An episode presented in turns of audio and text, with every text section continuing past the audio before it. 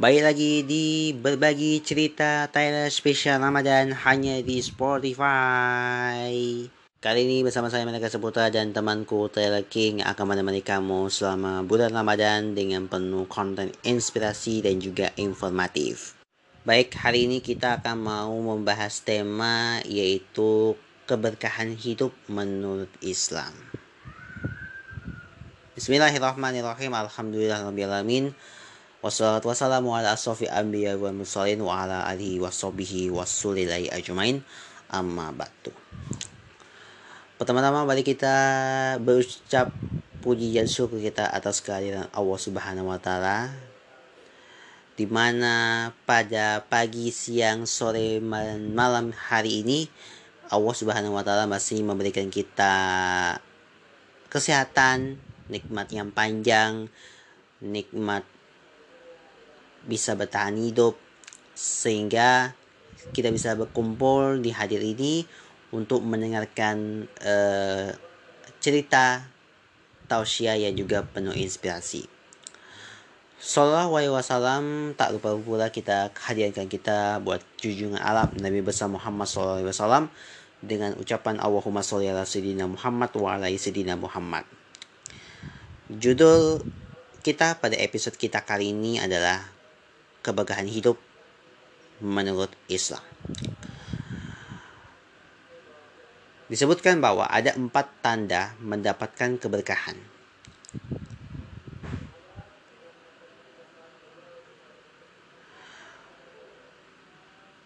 Jadi, keberkahan dalam hidup adalah hal yang didambakan setiap umat Islam. Hidup yang penuh berkah akan mendapatkan limpahan kebaikan dari petunjuk dari Allah Subhanahu wa taala. Ada beberapa tanda saat hidup kita dalam keberkahan. Yang pertama, merasakan kerinduan kepada Allah Subhanahu wa taala. Orang yang dalam keberkahan akan menyadari bahwa manusia tidak akan mendapatkan apapun tanpa pertolongan dari Allah. Mereka menyadari bahwa segala nikmat bersumber dari Allah. Hal itu akan menciptakan kerinduan kepadanya. Dalam Quran surah An-Nahl ayat dua sampai tiga, Allah menjelaskan bahwa sesungguhnya orang-orang yang beriman ialah mereka yang bila disebut nama Allah, gemetarlah hati mereka. Dan apabila dibacakan ayat-ayat yang bertambahlah iman mereka, karenanya dan hanya kepada Tuhanlah mereka bertawakal, yaitu orang-orang yang mendirikan sholat dan mengafkaikan, mengkaf, menafkahkan sebagian dari rizki yang kami berikan kepadanya. Yang kedua, sabar menghadapi ujian. Orang yang dianugerahkan keberkahan dalam hidupnya akan mudah bersabar dalam menghadapi ujian. Allah Subhanahu wa taala berfirman, "Hai orang-orang yang beriman, bersabarlah kamu dan kuatkanlah kesabaranmu dan tetap bersiap siaga di perbatasan negerimu dan bertakwalah kepada Allah supaya kamu beruntung." Quran surah Al-Imran ayat dua ratus. Yang ketiga adalah istiqomah dalam kebaikan. Orang yang beristiqomah atau konsisten dalam kebaikan berarti ia akan terus memegang teguh perintah Allah dalam segala kondisi. Orang yang hidupnya dalam keberkahan maka ia akan merasakan atau melaksanakan kebaikan secara konsisten sampai akhir hidupnya. Dalam Quran surah Al-Imran ayat seratus satu, Allah menjelaskan bahwa dan bagaimana kamu sampai menjadi kafir, padahal ayat-ayat Allah dibacakan kepada kamu dan Rasulnya Muhammad pun me- berada di tengah-tengah kamu. Barang siapa yang berpegang teguh kepada Allah, maka sungguh ia diberi petunjuk kepada jalan yang lurus. Yang keempat, merasakan kenikmatan beramal soleh. Tanda hidup mendapat keberkahan adalah merasakan kenikmatan dalam beribadah. Allah Subhanahu wa taala berfirman dalam Quran surah An-Nahl ayat seratus dua puluh lima, barang siapa yang Allah menghendaki akan memberikan kepadanya petunjuk, niscaya ia melapangkan dadanya untuk memeluk agama Islam. Itu dia ya. Jadi ada empat tanda mendapatkan keberkahan. Supaya kita makna dalam eh, keberkahan hidup yang patut diketahui ya. Jadi keberkahan hidup itu merupakan karunia ilahi, maka ia tidak bisa dinilai dan diukur menggunakan atau memakai alat-alat teknologi maupun ilmu matematika manusiawi. Keberkahan hidup pun banyak bentuk dan macamnya. Bisa di dalam raga, harta, waktu, keluarga, dan juga anak keturunan, bahkan ilmu. Kenapa demikian? Menurut Ustaz Novianto, jika Allah memberkahi seorang hamba dalam beramal soleh, ia akan memberikan kekuatan dan bersemangat dalam menjalankan beragam amal kebajikan yang orang lain tidak mampu dan bermalas-malasan dalam menjalankannya. Begitu, begitu pula juga dengan Allah. Begitu pula jika Allah memberkahi kesehatan tubuh seseorang, maka kita akan mendapatinya sebagai sosok muslim yang muslimah, yang kuat dan tidak mudah sakit. Adapun jika Allah memberkahi harta seseorang, maka Allah akan mengumbuh kembangkan hartanya. Allah menanamkan dalam hatinya rasa qanaah. Dia tidak diperbudak oleh hawa nafsu terhadap hartanya. Lalu Allah berikan kemampuan padanya untuk mengolah harta tersebut dalam kebaikan dan ketaatan seperti mewakafkan dan sedekahkan sebagian hartanya. Dan tidak hanya itu, Allah juga senantiasa menjadikan semua urusan hartanya mudah baginya. Demikian hanya jika Allah memberkahi anak-anak seorang, maka Allah akan memberikan kenikmatan kepada orang tuanya dengan kesolehan dan kebaktian kepada mereka. Senantiasa mendapatkan manfaat dan faedah dari perangai baik anak-anaknya. Dan jika Allah memberkahi istri seorang muslim, maka Allah jadikanlah senang mata dan hati suaminya tak kalah memandangi istrinya. Apabila si suami tidak ada di rumah, si istri menjaga amanah, kehormatan dan hartanya. Apapun yang dimaksud apabila Allah memberkahi ilmu seseorang, maka Allah jadikan ia orang yang syukur. Jadi jadikanlah ia orang yang kusyuk dan penuh rasa takwa. Orang-orang yang berada di sekitarnya dapat mengambil manfaat dari kebaikan ilmunya. Dia mengutip dari sebuah syair dalam kitab As-Sufuf fi Taba'at Al-Ulama wa Al-Mulud karya Bahudin Anjuni al-Yamai. Sungguh, ada manusia-manusia yang raganya telah mati, namun kemuliaan mereka senantiasa hidup dan abadi. Namun jika ada manusia-manusia yang sejatinya ia masih bernyawa, akan tetapi orang-orang yang tidak merasakan akan keberadaannya. Penentu kebahagiaan dunia dan akhirat. Dambaan dan kebutuhan makhluk akan berkah Allah tidak lain karena ia bisa menjadi penyebab sekaligus penentu kebahagiaan seseorang di dunia dan di akhirat. Dia menjelaskan, keberkahan sejatinya hanyalah dari Allah.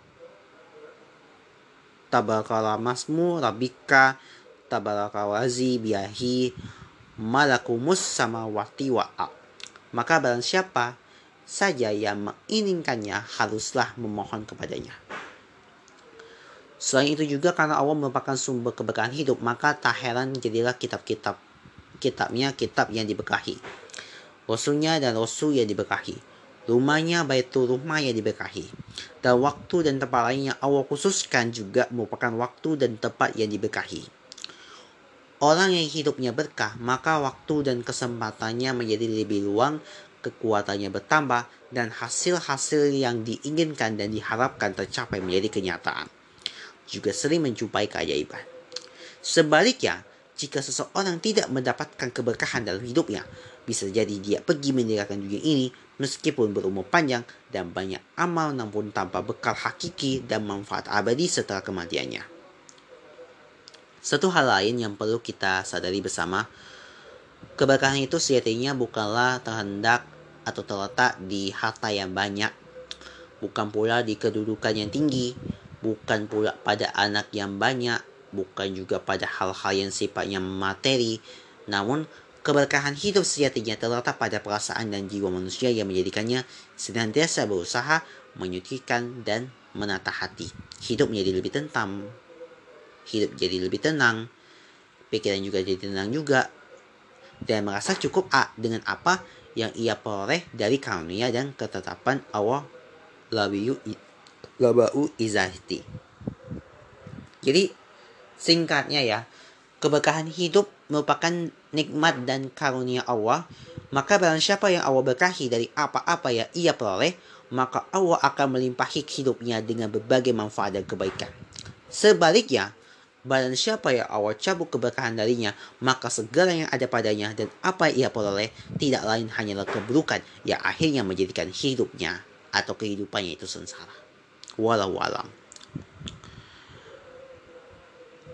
Dari the hadis of the day, dari Abu Hurairah radhiyallahu anhu, bahwa Nabi sallallahu alaihi wasallam bersabda, "Jauhilah prasangka buruk, karena prasangka buruk adalah ucapan yang paling dusta. Janganlah kalian saling mendiamkan dan jangan suka mencari-cari isu, saling mendengki, saling membelakangi, serta saling membenci. Tetapi jadilah kalian hamba Allah, hamba-hamba Allah yang bersaudara." Hadis riwayat Bukhari nomor lima ribu enam ratus empat.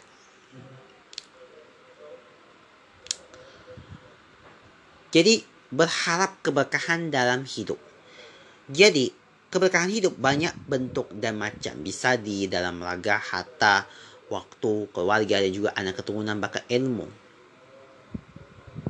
Nah,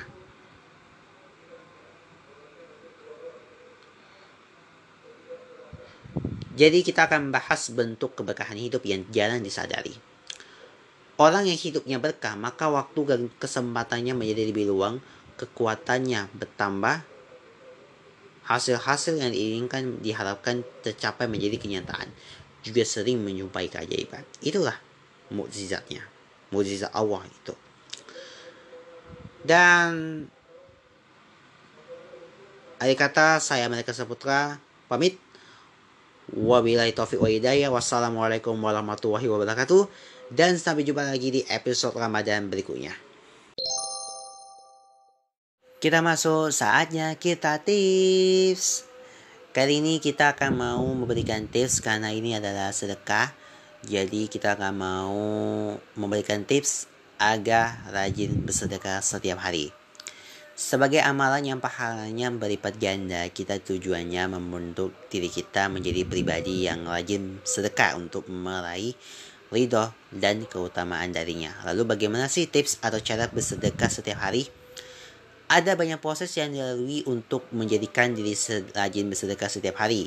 Nah, berikut adalah beberapa tips rajin sedekah setiap hari yang dapat kamu praktekkan. Yang pertama, hal pertama adalah meluruskan niat.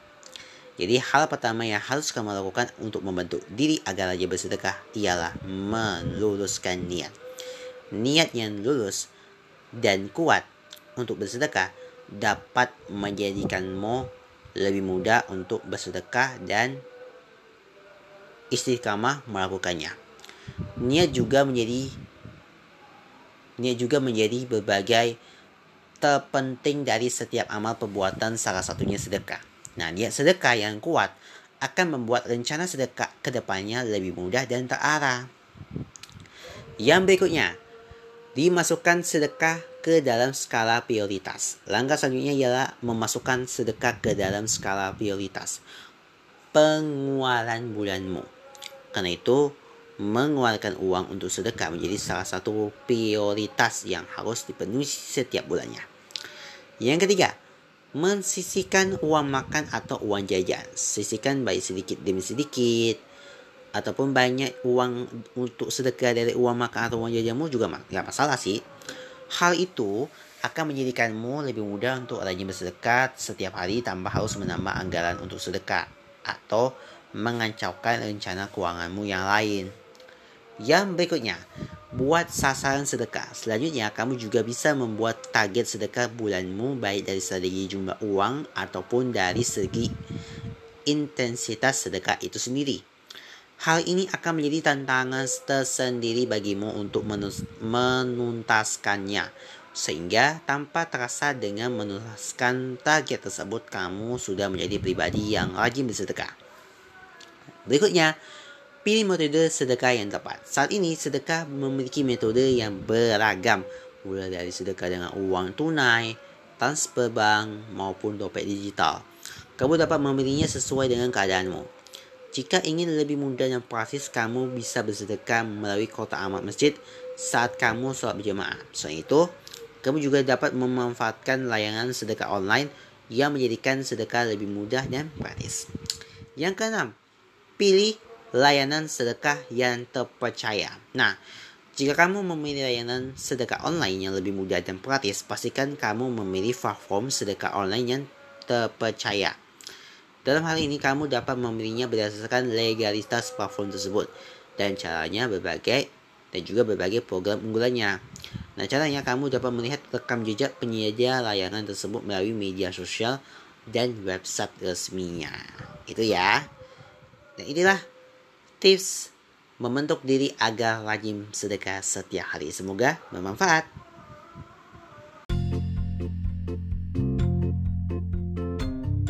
Berbagi cerita Tyler hanya di Spotify.